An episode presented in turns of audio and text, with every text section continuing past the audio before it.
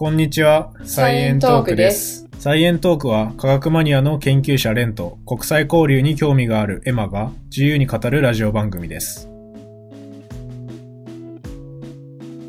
こんばんは。こんばんは。今日は、はい。ちょっと待って、これ、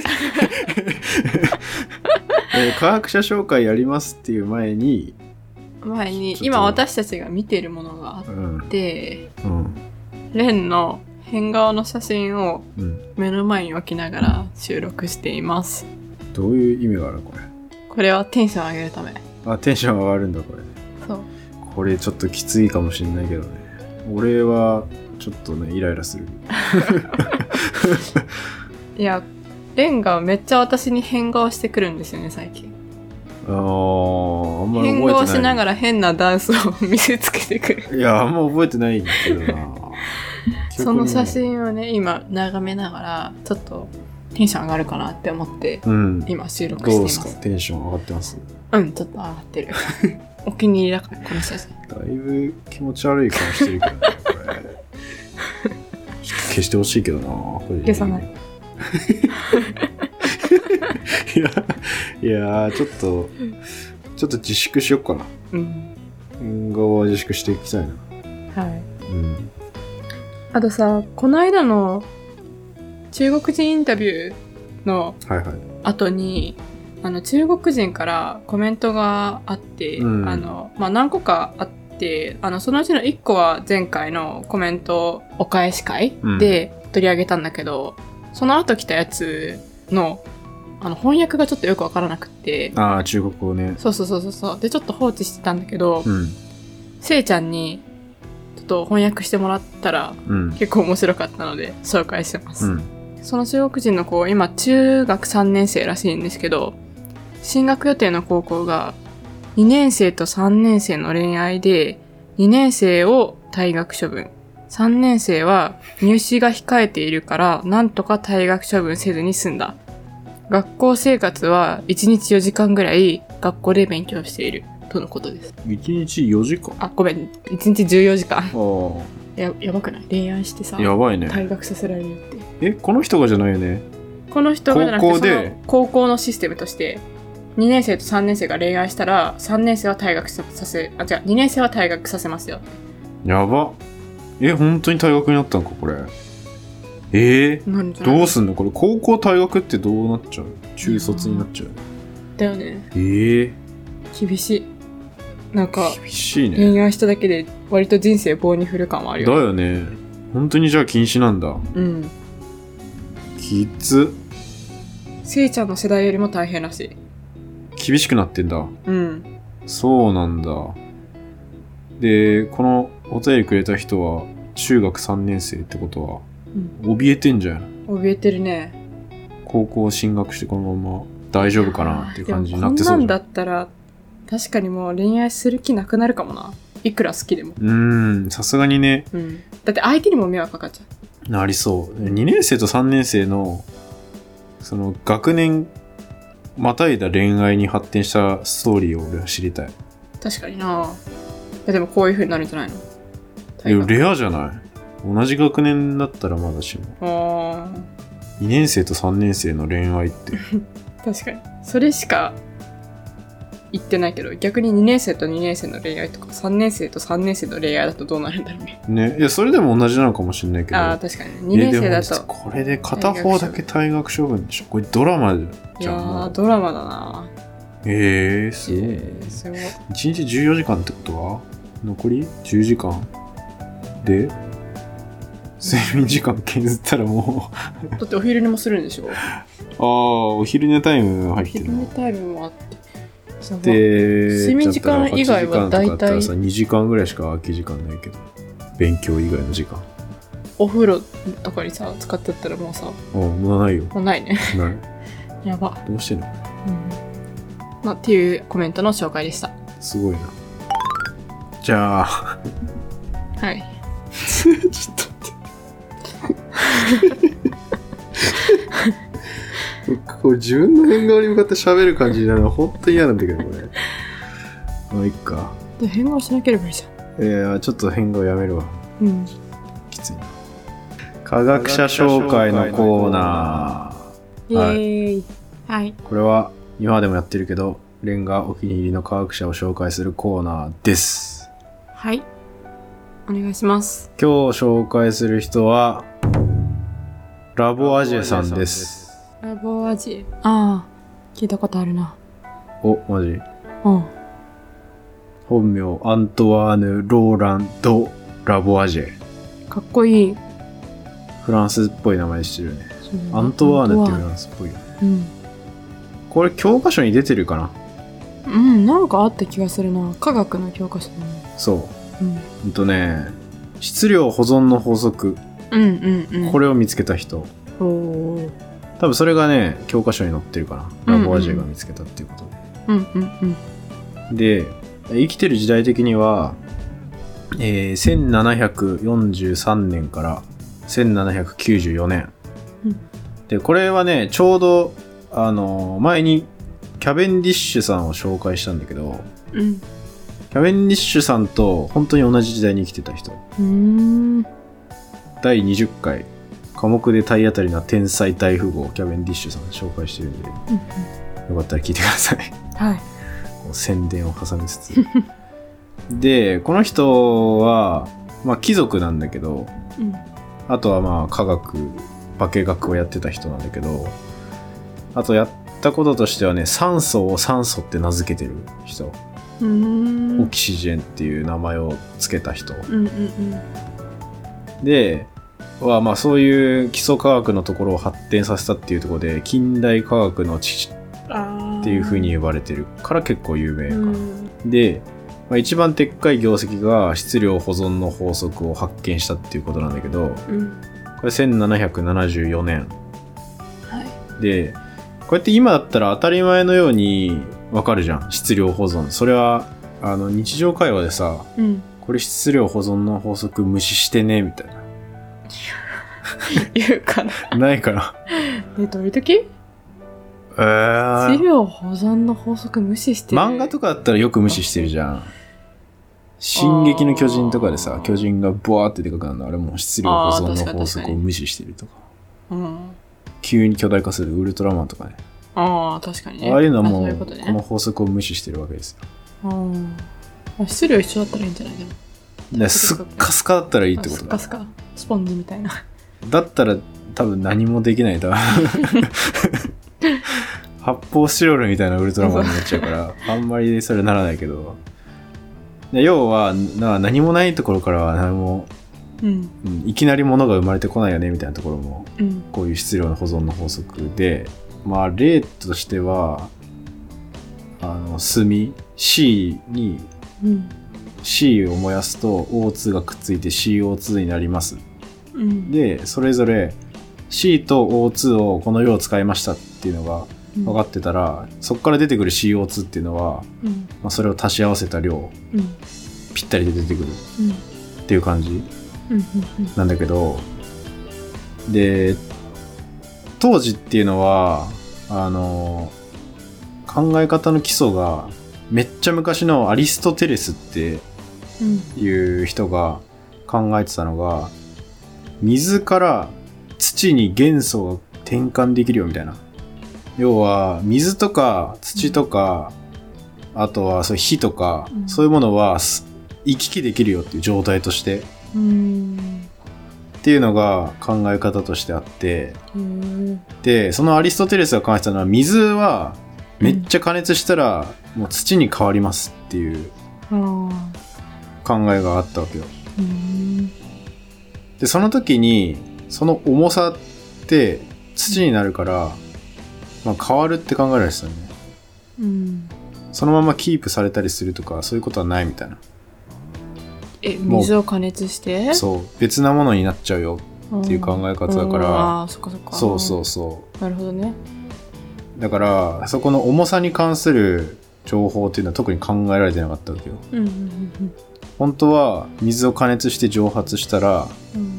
まああその水にちょっと入ってる砂とかさ、うんうん。入ってたら最後残るじゃん。ね。だから水はあ土になったっって思ってたってっていうこと。ね。そうそう。うんだけど、まあ、実際は違うわけじゃん。うん。うんただただ水に含まれてたカスが残っただけなんだけど、うんうん。っていうのもあんまり分かってなかった時代。うんででそれを否定するためにこのラボアジェさんは、まあ、実験をやるんだけどうん。この密閉する瓶。うん。ペリカン型フラスコっていう名前のやつがあるんだけど、うん。まあ、要は普通のひょうたんみたいなやつ。瓶に水をぴったり量を測って入れてうん。でそこから蓋してうん。101日間ずっと温め続けるの。うん。グツグツ。でグツグツずっと温めてたらうんこれまでの常識だったらその中のものってうんもう土になるって考えられてたんだけどで101日間ずっと温め続けてでそこから冷ましてもう一回重さ測ったらまず重さは全く変わってなかったっていう密閉してるから。でで中開けたらそのまあなんかやっぱり土みたいのはできてきてるっていううん。感じに見えたんだけど、うん。実際はそれはその瓶の内側がまあちょっと削れたりうんしたカスがまあ土みたいに見えてたっていうだけでうんうんその総量を測ったら重さとしてはもう全く変わってない。っうん。ていうのが分かって。なんかあれだね。なんかそんな11日間も温め続けてたら。もう101日あ間100 101日間。そう。なんか蓋ぶっ飛んでさ爆発しそうだけど それはちゃんとあの圧力鍋みたいな感じでそうなんかキープできてたんだ。多分ね結構しっかりした瓶にうん。入れてたみたい。でだから結論としてはそこの重さが変わって土になったり変換されるっていうことはうん基本はないよっていう。うん。で実際にその内側にデロデロ溶けは出したやつの重さもちゃんと測ってうんうんその重さと空っぽにした瓶うん。加熱終わった後の瓶の重さを測って、うん。それを足し合わせると元の瓶うん。の重さになってるっていうのもちゃんと確認して、ああ、じゃあ別に水から土になったりしてないねっていう。うん。のが分かった。でこれが質量保存の法則の一番きっかけになっている、うんまあ実験。になっている。1770年代まで分からなかったのか。そう。結構分かってなかったんだって思うよね、ずっと。アリストテレスいたのっていつだっけ？めっちゃ前だよね。え、もう紀元前とかじゃない？そこから1770年とかまいや、そうそうそうだいぶ 全然分かってない。アリストテレスは古代ギリシャだから生きてた年代紀元前384年から322年とかよへ だから1000 1000 2000年ぐらいうん。はずっと水から土になるって思われてたって結構すごくない？すごいな。しかも割と単純な実験なのにね。そうこれめっちゃ単純。ただただ密閉してうん。しっかり重さを測ったっていう。うん。な それやられてなかったんだっていう感じするるほどね。うん。っていうのを最初にやったよっていうのはまあ、当時はめっちゃ新しかった。っていう感じかな。うんうん。じゃあ、まあ、ちょっと生涯の話をしようかな。はい。この人は、もうフランス王国、王国の時代うんうん。に生まれてんだけど、1743年。うんうんで、なんか過去何何人か紹介してきたけど、大体裕福な人なんだよね。裕福裕福な家庭だから実験する余裕があるみたいな感じなんだけど、このラボアジェさんもまあ裕福な家に生まれてうん。あの父親が弁護士で結構お金いっぱい持ってた家、うんで最初は法律家目指してた。ほうほう父親の職を継ごうと思って。うんで法学部まで進学してんだね実際に。大学も。パリ大学。うん。法学。だけどこの法学部入った後にあのいろんな植物学とかうん。それこそ化学とかいろんな自然科学系のうん。教授の授業とか聞いたり、うんいろいろ学んでって、うん法学部なんだよ。法学部なんだけすど、ね。科学にハマって、そこから勝手に科学の授業をめっちゃ聞きに行ったり、天文学の研究してみたり、なんかそういう風にさ、うん自分の専門だけじゃなくていろいろできる環境にあったっていうのがいいね、なんか。そうそうそうそう。そこが多分あんまり縛りがなかったというか、やりたかったからできたんじゃないかな。いろんなところに興味を持って、自分からアタックして。うんうん相当頭良くなきゃさ、法律の勉強しながらさ、ちょっと空いた時間に できないできない。他の勉強するってできない。うん、できない。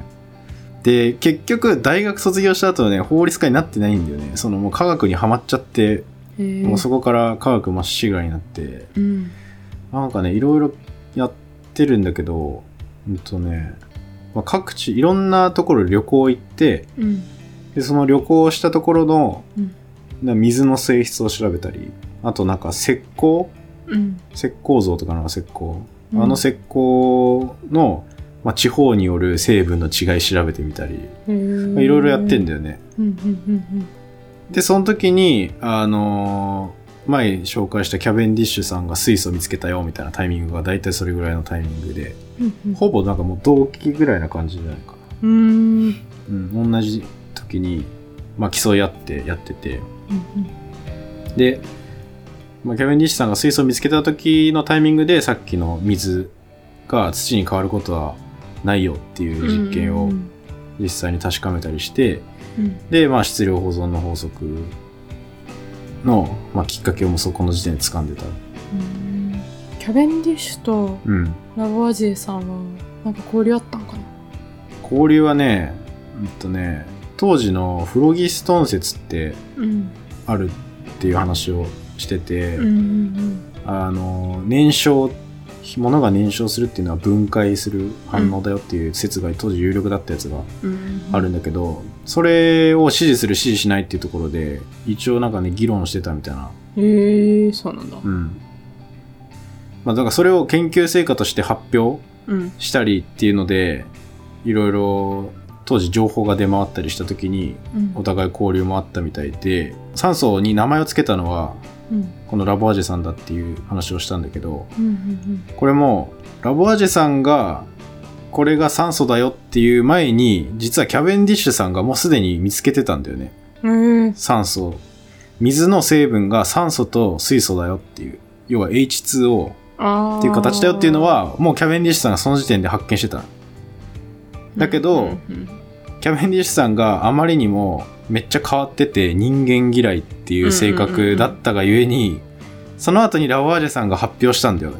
同じ発表を。水はうん酸素と水素からできてるっていう発表したんだけど、うんうんキャベンディッシュさんは関心が全くなくて優先権も主張しなかったから、ラボアジェさんの研究に 優先権が発生したって。へえなるほどうん。それってあのあれ？原子としての酸素を見つけたってこと？分子としての酸素を見つけたってこと？えっとね、分子かな。あ分子かうんう。んあ、どっちもかな。これがというよりかは、要は酸素が、の性質を見つけたっていう感じ。燃焼が分解っていうんじゃなくて、本当はさ、物と酸素が結合するっていう反応じゃない、うんうんうん酸酸化されるっていう意味では。で、それが結合してるのがす酸素だっていうのを見つけたっていう感じ。ああじゃあだから物として、原子としての、うん原子としてもだし、まあ多分まあ結果としては分子としても。まあ、分子としての酸素がくっついてうん。一部原子としての酸素がくっついた H2O になるってことかそうそうそうそう。っていう発見。まあ多分この発見って結構細かいところまではまだ分かってないと思うけどね。酸素がうん。実際に O2 としてこういう形しててみたいな。うん。そこまではね、全然至ってない。とりあえずなんか酸素っていうなんかものがあって、うん。で燃焼すると H にくっつくんだよっていう。そうそう。そこの概念を見つけたっていう感じ。んんんあなるほどね。はいはいはい。うん。その後いろんな人がその気体の成分とかどういう性質持ってるっていうのを細かいのをいろいろやって、まあ今の酸素の形になってる。うーんっていう感じ。ラバージェさんうん。この質量保存の法則見つけたりした後ぐらいに、うん。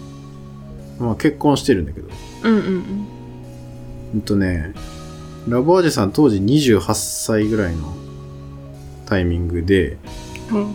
14歳の人と結婚してるうん。えめっちゃ年下ー、バイサコンじゃん。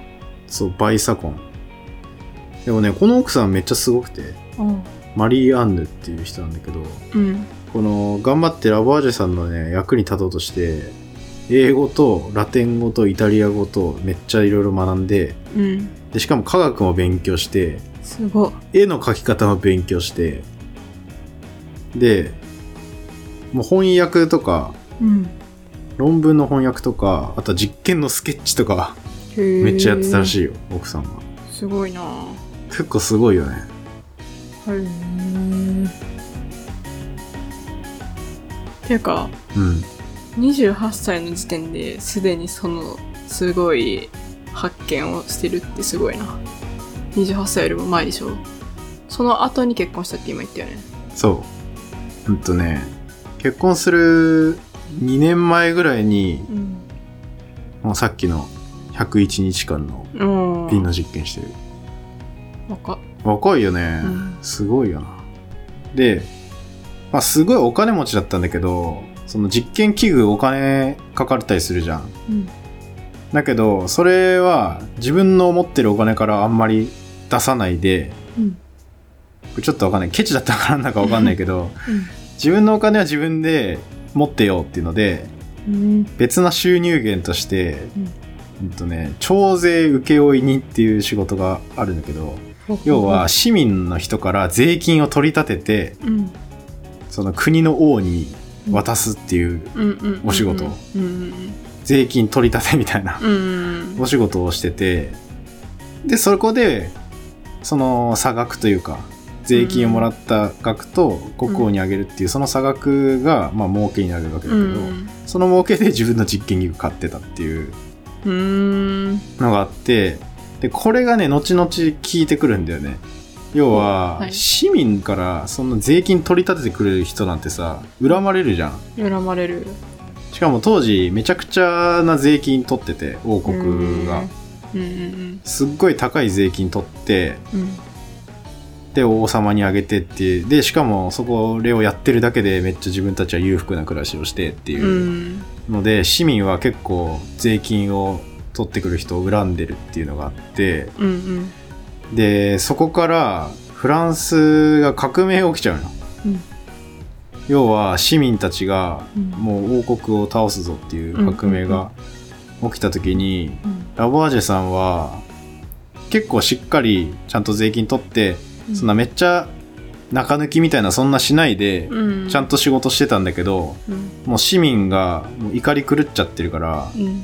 もうラボアージェさんも捕まっちゃうわけそこでうん。お前も税金取り立てやってただろうっていうことで、でもうそこでラボアージェさんも実験もできなくなっちゃってうん。逮捕されちゃってうん。でもう当時は激しいからそこうん。もう処刑されちゃうえ、そのまんまかわいそう。あのーマリー・アントワネットとかと一緒に処刑されちゃうの？そうそうそうあのマリー・アントワネットがギロチンで処刑されたみたいなうん広場があるんだけど、もう全く同じところでラボアージェさんもギロチンでうん。処刑されちゃってかわいそう。そうこれがねで当時50歳うーん。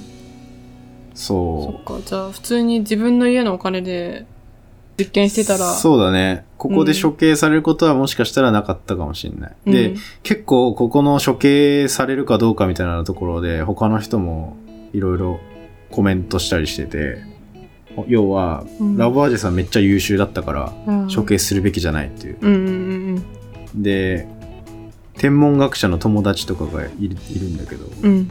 ジョセフ・ルイ・ラグランジュっていう人とかがうんうん彼の頭を切り落とすのは一瞬だが彼と同じ頭脳を持つ者が現れるには100年かかるだろううん。うん。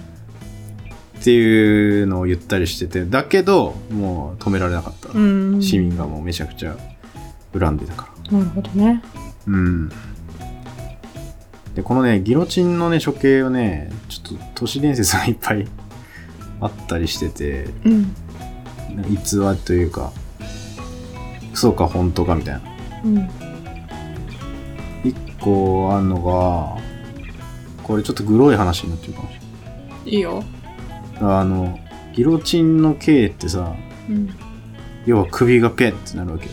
うん。で、その前にラボアジェさんが、その時に、可能な限り瞬きを続けるって宣言したらしいみたいな。は？なんで？で、実際にそれ、あ、え、おそれ、首切られた後ってこと？き切られる前に、あそう、切られ切られた後も自分は瞬きするから。おー、面白い。それ実験になるんだ。けそう。っていう、うん。なんかね、都市都市伝説は残ってて、うん。で、それは本当に処刑した後にも人の意識は残ってるのかっていうのを調べたいっていうのでうん、とんでもないなって感じだけど。で、うん、だけど、いや、実際はそういう逸話あるんだけど、なんかちゃんとした記録としては残ってないっぽくて、実際にはもう35分間で26人ぐらいをうんもう流れ作業で、あーわーって処刑のところに行ってたから、うん。そこを実際に瞬きとかを確認してたかどうかっていうのは分かってないの。なるほどね。してたかしてなかったかも分かんない。いや、かわいそうだな。最後の石ぐらいついであげたらよかったのに。ね、ちょっとこれはでもただ、うん。うんとね、今は、あの、都市伝説なんじゃないかっていうのがうん結構有力で、なるほどね。そう。そこは、なんかテレビ番組とかでそういう逸話みたいな感じで紹介されて広まっちゃったけど、うん。実際そこれが事実っていう記録は残ってないっぽいけどね。でもなんか、そういうことをやっちゃいそうだったんかね。かもね。うん。でも実際どうなんだろうね。首切った後もちょっと意識あって瞬きできるのか瞬きできるのかな。数秒ぐらいだったらできそうじゃない？ああ、そういう研究ないのかな。ありそうじゃない？ありそうだ昔だったらできそうだよね。いやー、昔だったら怖いな。人だったらやばいね。マウスがあったらあんのかな？ああ。まあでも、エビとかさ、うん。なんか、死んだ後もちょっと動いてたりする。ああ、うん生のやつ。あるね。いや、わかんない。あ、でもマウスの私首を切らなきゃいけなくて、切ったことあるんだけど、実験で。あー実験でね。そうそうそうそうう。動いてたな、そういえば。ん。目？あ、目体かな？体は動いてた、少なくとも。でもそれはあれじゃない？多分、瞬きするっていう意志、ああ。意志が必要じゃ。ん。そっか。体とかってさ、多分筋肉とかはさ、うん。別に意識なくてもうん動いちゃったりするじゃん。そうだね。それはでタコとかさエビとかもさ、多分意識なく動いてたりしそうじゃない？うん。でもね脳みそと目近いから近いしそこさえ残ってればうんうんまばたきぐらいだったらできそうだよな。うん。確かにね。うん、できそう。ちょっとこれグロくはないかそんなに。素朴な疑問だけど。素朴な疑問、ちょっとぐらい。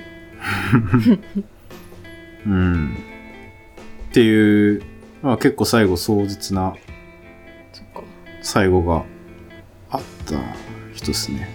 まあなんか支援だった説もあるけどね、ギロチンが。支援？うん。何のうんと、革命の指導者うん。の中に科学者混ざってて。ジャンポール・マラーっていう人が混ざってたんだけど、うんこの人が昔学会に提出してって論文を、うん。その論文がラボアジェさんによってリジェクトされてる。っていうのがあって、うん。で、で、そのなんか論文の内容としては、なんか結構推定の論文うん。だったっていうので、でもラボアージェさんはもうめちゃくちゃ定量的な実験をしたい人なの、うんうんうんうん。だから、そういう実際のデータが少ないっていうことでリジェクトしたっていうらしいんだけど、それの逆恨みだったんじゃないかっていう説もある。なるほど。これさ、でも今でもさ、このリジェクトされた問題みたいなのあるよね。論文。論文リジェクトされて、あの、恨み、恨みを持っちゃうみたいな。え、それで殺すとかある？殺すはないと思うけど、さすがに論文の恨みで殺すはないけど、なんだろう、例えば、出したけど、うん。その出された人は、いや、リジェクトされなくてもそこでうん出てるっていう事実を知って、やばいっつって自分の論文先出しちゃうとか。ああよくあるじゃん。うんうんそれもだってさう、ん。科学で言ったらその新しいやつの論文先出すっていうのはさ、もうほぼ処刑みたいなもんじゃん。うん、そうだね。すごい発見だったらさ、うん。最初やっぱ優先権が出てきうんうちゃうから。んそういう意味では現代のギロチンはやっぱそういうことだっちゃう。うん。うん。でも当時はなんかその指導者に、うん、リジェクトされちゃった人がいたのが、うんちょっと運が悪かったかもねっていうのもある。うん。結構止められてたみたいだからね、優秀だからっう。うん。かわいそうに。ね、かわいそうだよね。うん。50歳で。ね普通にただ仕事してただけなのにね。うん。まあ確かにな、でも恨まれるよな、税金取る仕事。それで取りすぎたから革命起きてるんだろうしね。まあねうん。でもそれラボアジさんが悪いんじゃなくてさ、国の制度が悪いからさ、そうだね。かわいそうだな。そうだな。かわいそう。んああ、なかなかすごい話だね。はい。ということで、近代科学の父、ラボアージュさんのお話でした。はい、ありがとうございました。サイエントークは各ポッドキャスト配信サイトや YouTube にて配信しています。Twitter や Instagram もありますので、ぜひチェックしてみてください。よろしくお願いします。以上、サイエントークでした。